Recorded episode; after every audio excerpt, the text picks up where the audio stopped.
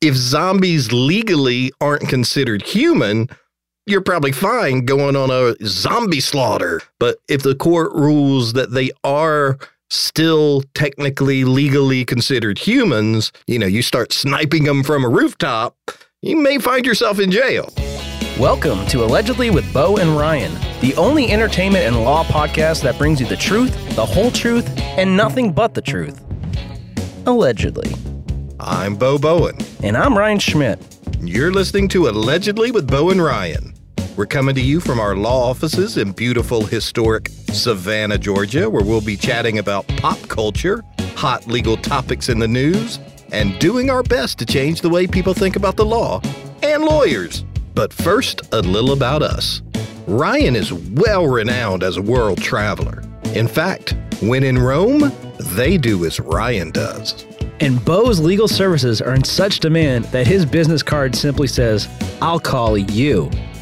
Together, we are Savannah's consummate renegade legal titans. And the only corporate and entertainment lawyers in the free world who have never lost a single case. Allegedly. Well, welcome to another action packed episode of Allegedly with Bo and Ryan. I'm glad you were able to join us today, Ryan, because I know you're about to head off on one of your famous world travels. That's right. Yeah, we're about to head off to Amsterdam to see my brother, brother-in-law row in the Heineken Regatta.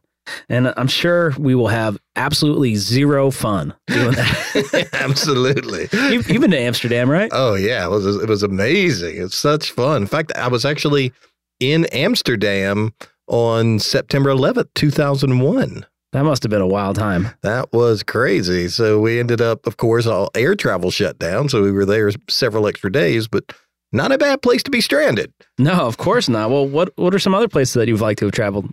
Well, I mean, I always love traveling with my family. Anywhere, you know, able to take the kids. I mean, it's always, you know, so much fun to to travel with your kids. Uh, you know, we, we love going to New York and seeing Broadway plays, uh, heading out to L.A anywhere in the Caribbean. But personally, I think one of my favorite spots on the globe is this thing in Jamaica called the Luminous Lagoon. The Luminous Lagoon. and so it's one of those, one of the just handful of places in the world that has the bioluminescent plankton. Yes. So they'll take you out there at night and you can dive in the water, and the water just looks normal until you put your hand in it and then it starts glowing like you know with the light of a thousand stars you know it's just so magical and you can really you can stay in the water for as long as you want and it, it really is a once in a lifetime type experience that's got to be magical i've seen i've seen videos of that and it looks like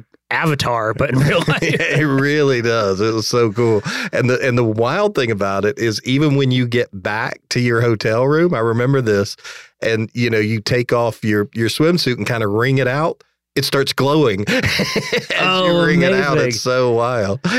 well, I actually remember a couple years back, I got a like a Christmas gift where they they sold this little like dinosaur shaped like device. It was a it was like a fish tank really that was filled with those bi- bioluminescent pl- plankton. And so at night you could kind of like shake it up a little bit and see it glow. Not as cool as what you did. It is. I mean just I, I, highly recommend it. If you're ever going to uh, go to jamaica definitely check out the luminous lagoon. You you won't regret it. So well, how about you ryan? What's some of your i know you travel a lot more than i do so what are some of your favorite places? Well we love the caribbean. That's like the British Virgin Islands probably one of our favorite places in the world. And that's where we spent our honeymoon, my wife and I. We went to Virgin Gorda, which I think you've been to, you right. visited. Um, and it was just one of the coolest places in the world. Like the nicest people, no concept of like of crime or anything like that. I remember we picked up our rental car and they said, you know, once you go through customs, it's just going to be a car. It's in the parking lot. You know, it's, it's unlocked and the keys are right on the front seat. I'm like, well, this would never happen anywhere else. And it was just, it was just wonderful. Um, yeah, well, one thing I loved about the British Virgin Islands is, you know, compared to the U.S. Virgin Islands, they're basically deserted. I mean, I remember you could walk down and have entire beautiful Caribbean beaches basically to yourself. Oh, absolutely. Amazing. That was that was us. We we for for a whole week, the first week of our honeymoon, we were just at this one beach that was huge, like as the whole as far as you could see. We just had it completely to ourselves, and also you get the sense because it's such a uh, remote place and there isn't a whole lot of people that you can kind of just do whatever you want to do and nobody's going to stop you. Like I remember swimming in the ocean. I was like, I can probably swim out to that island. And I kept looking back for, you know, some, somebody to tell me, Hey, I think you've gone too far. and it didn't happen. Um, which I, I definitely gassed out and was like, yeah, I'm not going to make it to well, and the other, th- the, you know, amazing thing about the Caribbean conch fritters. oh my god, that's just one of the one of the most amazing things ever.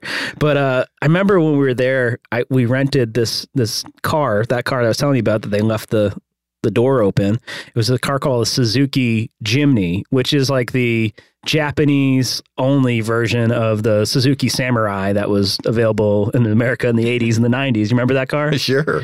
So this thing's so cute and little and it looks like a Jeep that's been like just shrunken in the dryer. it's just it's just so it's so awesome. And we had such a blast just putting around this little island in it that when I got home to America, I was like, I need to buy this car. I just I just need to relive that. And I was uh, bummed to find out that thanks to some pesky U.S. safety regulations, they they weren't allowed in America. But what I did find out is the 25 year rule. Do you know about this import 25 year rule? No. After 25 years, any car that failed to meet US safety regulations can be imported into America. So if you ever see any car, old cars with like that you you've never seen before that were Japanese, that were uh, British or something, you see steering wheel on the wrong side of the road. Good chances are they're over 25 years old. So so let me make sure I understand the logic here. The logic is if it's not safe to drive on American roads, we wait until it gets really old and broken down, and then it'll be fine. exactly. I mean, it's a classic now.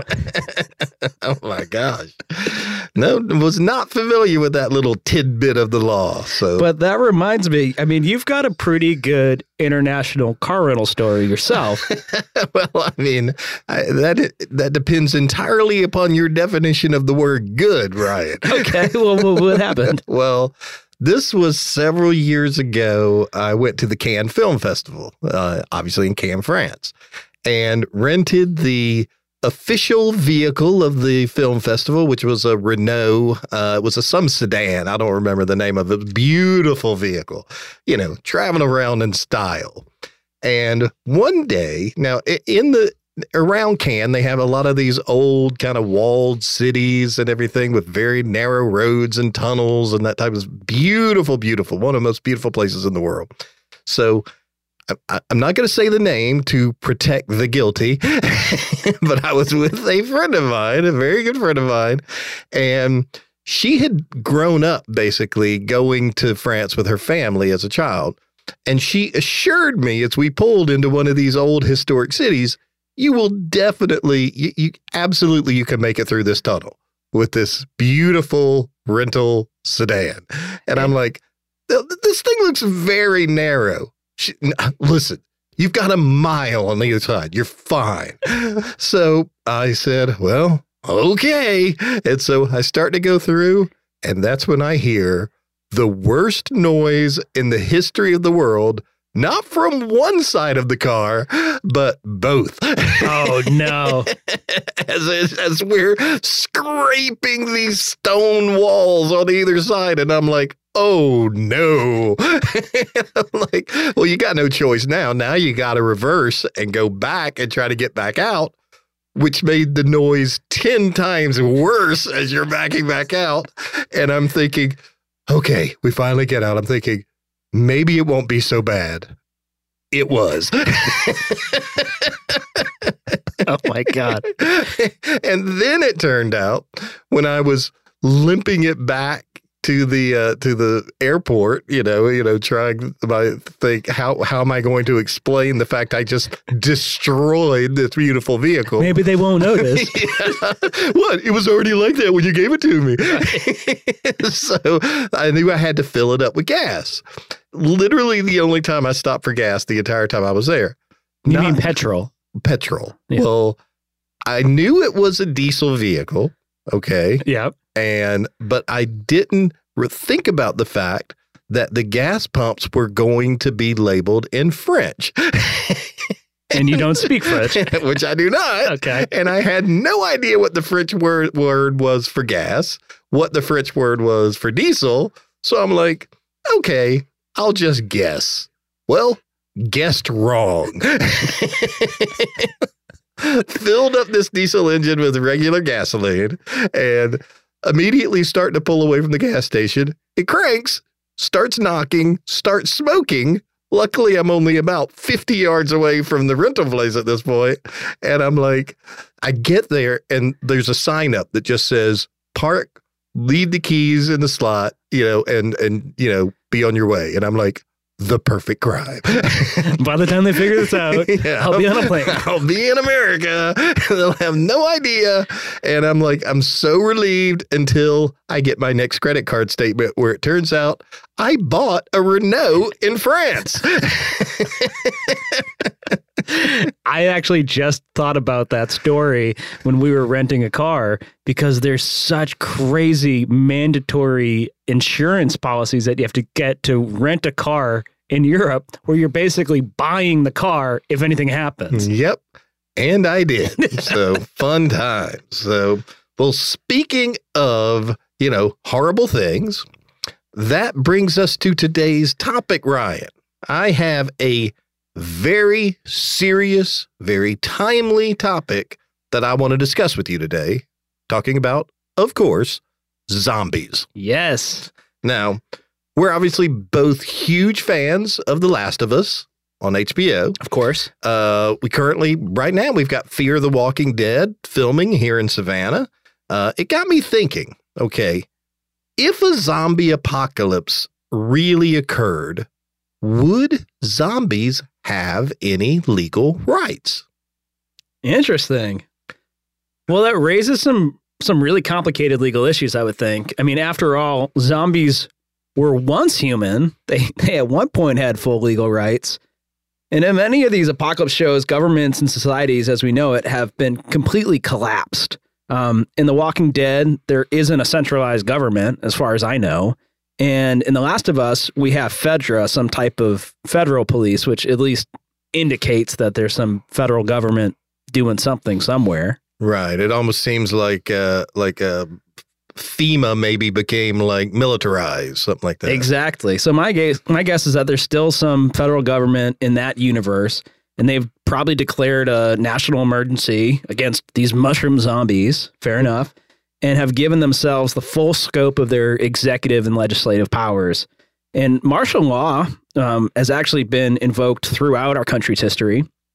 Following Pearl Harbor and Hurricane Katrina, basic rights and liberties are often suspended until an emergency dies down and everything is safe to resume as normal. But as you know, that doesn't really happen in a zombie show. No, not many of them go back to normal. Things right. things just don't go back to normal. and and that's why you see so many people administering their own form of justice in, in these shows. But for argument's sake, let's just say that the court systems are still open, there hasn't been martial law, and the whole world doesn't just completely collapse. You know, I guess the primary question from a legal standpoint would be whether the Supreme Court would ultimately rule that zombies are considered humans. Well, I, I think the answer to that question is obvious. That answer to that would probably hinge entirely on would that current Supreme Court believe zombies are more likely to vote Democrat or Republican. Ouch. but you're exactly right. I mean, if zombies legally aren't considered human, you're probably fine going on a zombie slaughter, you know, like Woody Harrelson in Zombieland. But if the court rules that they are still technically legally considered humans, you can probably still kill them, but it would only be able to be in self-defense or defending others. I mean, you you know, you start sniping them from a rooftop, you may find yourself in jail. What about the legal responsibility from the zombies' perspective? Are they legally responsible for the people they kill? Well, uh, you know, that's an interesting perspective, Ryan. I mean, now if I were defending a zombie and I'm, you know, I, I can neither confirm nor deny that I have actually done that in the past. Right. I, w- I personally would argue that zombies lack conscious thought. Okay, so they can't be held responsible for their actions. It's essentially, it would be a temporary insanity type defense, you know? I mean, and that's, um, think about whether they're killing people, whether there's, you know, being charged with property damage because they're making one of those, you know, huge zombie like swarms from World War Z and like knocking down walls, that Right. kind of thing. Um, you know, even if they were cured later, I would say, I would argue they couldn't be responsible criminally for those actions because it happened during a time they couldn't consciously tell right from wrong. Same exact defense you make in a in a temporary insanity defense. No, that's interesting. I mean, that, that makes me also think about uh, that movie 28 Days Later, right? Where things were really bad and then like, oh, like we're getting better. The the virus is dying off. And I guess I guess there is some some times where things do get better, right? No, I mean, uh, it, it, it, 28 days later, like, wasn't there a sequel where it got really bad again? Well, I guess you exposed that I haven't watched the sequel. Just ended kind of hopefully, but I'll go and see that. I guess it really comes down to one question though: Are zombies are they alive but infected, or are they actually just reanimated corpse that would be considered legally dead? And in that case, I think they'd lose all their rights under the American justice system. Well, yeah, that's that's you're right. That is basically what it come down. That's a very good point. You know, I think it, like in Walking Dead, they really make it clear that someone has to literally die before their corpse then gets reanimated by whatever this by they never really explain it. Um and and so they are technically legally dead before that that corpse comes back to uh life for lack of a better word you know but with no conscious thought like i said. But i don't know that that's necessarily the case in the last of us though. I'm thinking back to like the first episode where there's the old lady in the wheelchair. Um she seems to still be sitting there alive okay but but she's kind of starting to like twitch and snarl, you know, as the cordyceps is starting to take over her brain. So I, think maybe in Last of Us, they're still technically alive, but infected. What do you think? Yeah, I, I think you're right. I think that there the cordyceps are really just hijacking their brain. They're still alive, and even and even in that show, you see dead infected that just haven't survived that that transition, right? But the people that are still among them, the the clickers and the infected, and then that giant bloater guy, those are all people that have been infected for so long that you know they've kind of merged into that that new form. Hmm. yeah, I mean, it would being alive but infected really would in real life that, that would raise some really thorny legal issues. Man, I would like to cross-examine a clicker. That'd be that'd be pretty good, right? And but the big bloated one that you're saying that that was actually a zombie, I, I thought that was Newt Gingrich. Brutal.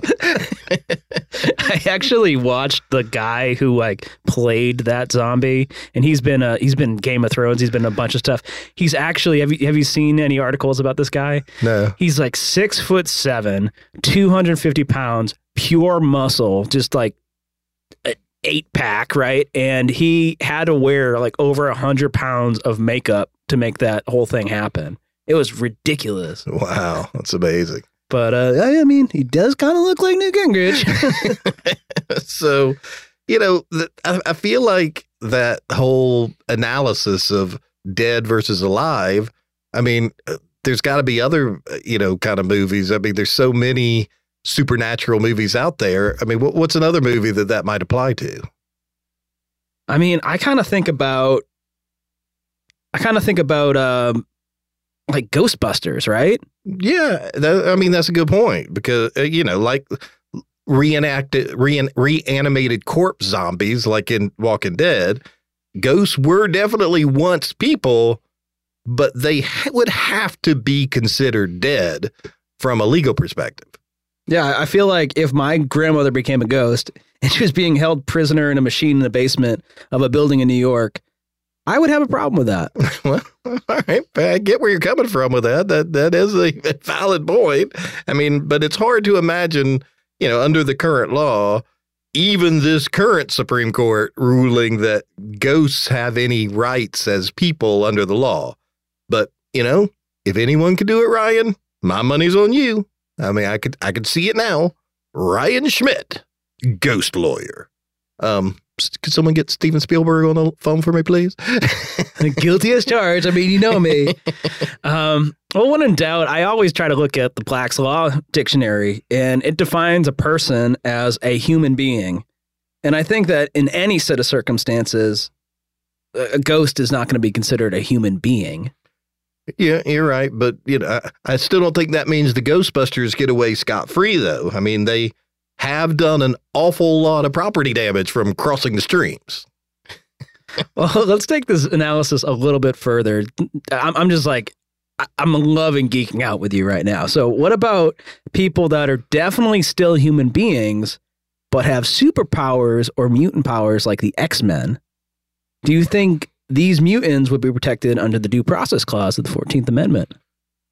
honestly, I don't even think you got to go to the due process clause. I think it's even simpler than that. I I feel like mutants would probably be entitled to protection under the Americans with Disabilities Act. I mean, at least at least the mutants who can control their powers. Okay, I mean, if you know, if Hulk gets pissed off and starts uncontrollably smashing the shit out of things, you know, he's probably still going to jail. that would be an interesting world, though, where where mutants are considered, you know, have rights under the ADA. Um, but I think you're right. I mean, under the ADA, every mutant could control their powers to definitely be protected from discrimination involving at least employment issues in any provision of public accommodations. So yeah, and you know all that. You know they make a big deal about discrimination actually in the X Men movies. You know they they have all the anti mutant legislation that gets proposed, and, and also in the comics, and you know that type of legislation would almost certainly get successfully challenged under the due process clause of the Constitution. I mean, you uh, can't discriminate against somebody just because they happen to be born with a superpower. That's not their fault. It's not a conscious decision, something they've done. Now they would still be responsible for how they use their powers, though, uh, if especially if they posed a danger to others. But otherwise, they're fully protected. Okay. Okay. Well, that made me think. I've got a hot take for you. Well, of course, discrimination works both ways, right? Mm, sure. So mutants can actually engage in discrimination as well. And no one does it more egregiously than Professor X himself, Charles Xavier. You, you know how Professor Xavier runs a school for mutants? Sure. Well, if you watch closely, you'll notice that he only employs mutants at a school. That's true. There's actually a federal law called the Genetic Information Non Discrimination Act, and it prohibits any employer from using genetic information in hiring, firing, or any other employment related decision with absolutely no exceptions. Huh. So just because the movies are designed to make you feel bad for the fact that mutants are discriminated against, that doesn't mean that they get to turn around and discriminate others. Wow. Yeah, discriminating against non-mutants, bunch of assholes. Uh, I, I, I would take a job as a janitor at at, at their school. I mean, hell, pretty cool. Well, all right, Ryan. So that I got another one for you. All right, so so I think that covers zombies, ghosts, mutants. But how about elves. And in particular, one specific elf. And I'm talking about that jolly old elf named St. Nicholas, the one and only Santa Claus. Now, I know we recently did a couple of podcasts where we went through all the crimes committed in Christmas movies, but we kind of gave Santa himself a pass. Yeah, no, we did. Now that brings up a good point. Is Santa an elf? Well, I feel like in uh, uh, the night before Christmas, I think they refer to him as that jolly old elf. Oh yeah, and like the head elf usually. Okay, I'll I'll take it. I'll do it. I'll bite. Well, I think you're right. I have to say, even as a kid, I was kind of creeped out by the fact that Santa was watching you 24 seven, and to see if you were naughty or nice, even when you were sleeping. Like, dude, stop checking in on me. But what about the fact that he literally engages in breaking and entering into every home on earth? Exactly. I mean, it's kind of messed up, right? I mean, legally, though, I think it's all going to come down to consent. Okay. I mean, in other words, if you leave out milk and cookies, that's essentially an implied contract for old Saint Nick, you know, telling him he's welcome to enter your home and judge you for being naughty or nice and hopefully leave you a present. Um, so if you want to receive presents from Santa, then you are agreeing to give up your right to privacy. And if you stop believing in Santa and you don't leave out any milk or cookies, pretty good chance Santa's not coming down your chimney. well, all that might be right, but it's interesting that this contract only seems to apply to Santa Claus. What do you mean? I mean, we've talked about if somebody else breaks into your house, even as just to give presents, they are still breaking and entering and trespassing. We've talked about Jack Skeleton, Skellington. We've talked about the Grinch, you know, and that's why Jack Skellington got in so much trouble in the Nightmare Before Christmas. Just because he has good intentions and wanted to act like Santa doesn't mean that he didn't do any of those things with that implied contract. And he was particularly at fault for impersonating Santa's trademarks, looks, attitude, personality, all without permission. Yeah, well, that and kidnapping Santa from the North Pole. that was an issue too. so, well, talking about like the Hulk being arrested for smashing makes me think of another superhero related legal question, Brian. Now, you know, one of my favorite Marvel characters is definitely Iron Man. Yep. Now, well, technically, Tony Stark. I like Tony Stark. Iron Man himself is a little dull, but um, but one of the things I like about Tony Stark, both in the movies and even more so in the comics, the man's not scared to have a drink. no, he's not. so so let's say, all right, I'm going to give you a hypothetical. Tony having a nice night by the fire. Okay, he's knocking back a few scotches, blood alcohol level definitely above the legal limit. Okay Suddenly, the emergency Avenger alarm goes off, or whatever the hell they have. All right. He has to jump in the Iron Man suit and take off. Does Tony Stark get a DUI for operating the Iron Man suit while drunk? Huh. Well, I guess that would depend on whether or not the Iron Man suit itself is considered a vehicle. In most states, you can get cited for drunk driving any moving vehicle. But people have gotten DUIs in motorized wheelchairs and even bicycles, right? Right. So you have to guess that the power armor is almost certainly going to be considered a vehicle. Well, that's a, that's a fair point, but but here's another consideration. All right, flying under the influence falls exclusively under the jurisdiction of the FAA, and you know, not just you know government regulated vehicles like you know major airlines, but if you build your own plane and fly it drunk, you can still be charged criminally by the FAA. So I'm pretty sure you're right. Uh, Tony is definitely in danger of a DUI if he takes the Iron Man out for a drunken flight. well, what about Jarvis? Jarvis actually helps Tony control the suit. So could he use that as defense, much like somebody could use a you know Tesla auto drive defense? Well, I think I think they could try. Just like you know, I could try to say I'm not guilty of a DUI because I've got my Tesla autopilot on, but you know, I'm going to lose that argument. You know, ultimately, Tony is still the operator of the suit. Yeah. No, I think you're right about that. Okay. I've got one more fictional legal question for you.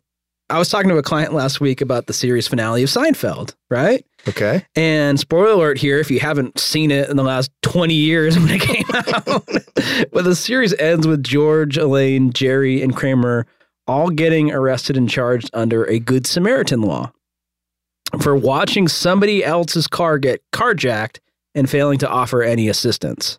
So, my question is could the gang actually be convicted for doing nothing? Well, the short answer is no. Okay, that's the short answer. What's, what's the long answer? No. Sorry. I, couldn't, I couldn't resist. Well, there are actually good Samaritan laws on the books in many states, but those laws have absolutely nothing to do with interfering in criminal activity or trying to stop it. Those laws, Good Samaritan laws, typically involve helping people who have been injured. And they even those laws don't require you to help anybody. They simply say that if you do attempt to help an injured person, that you're later shielded from civil litigation. Okay, yeah. I've actually heard of a few states um, taking that one step further, though, in passing a duty to rescue law. Uh, but they're they're very rare. While they sound good in theory, they're very tricky because trying to help an injured person can actually make the injury worse or even put you in danger for helping. Yeah, exactly right. I mean, those there are a few, but those laws are very narrowly tailored typically. Like California, for example, has a duty to rescue law, but it only applies if you fail to report the murder or rape of someone under 14, which is I mean, that's that's pretty narrow. Extremely narrow. And I've heard of a couple states with duty to rescue laws that allow for somebody to be charged with a misdemeanor for failing to report a violent crime. But even then, the law doesn't require somebody to put themselves in harm's way to do so. So, plus, in, in Seinfeld, they weren't charged for failing to report it. They were charged for failing to intervene and prevent the crime itself, even though the carjacker had a gun. yeah, I mean, I can't imagine any prosecutor charging someone for failing to run over and put a stop to someone stealing a stranger's car at gunpoint. yeah. I mean, if anything, the Seinfeld gang helped the police by recording the encounter. You have to believe that recording would be extremely useful evidence in the trial of a carjacker. So, really, they were helping the victim. Well, I mean, if anybody other than the carjacker himself was actually going to get charged with a crime, what about the cop who immediately shows up at the scene of a carjacking, but believes his time is best spent arresting innocent bystanders who had obtained evidence of the crime rather than, you know, trying to track down and arrest the carjacker. So I would say my verdict on Seinfeld is you can't get arrested for doing nothing. Although you'll be kicking yourself if you need a corporate or entertainment lawyer and you decide to do nothing instead of calling the Bowen Law Group. Exactly, Ryan, which is why we are the most successful lawyers in the history of human jurisprudence. Allegedly.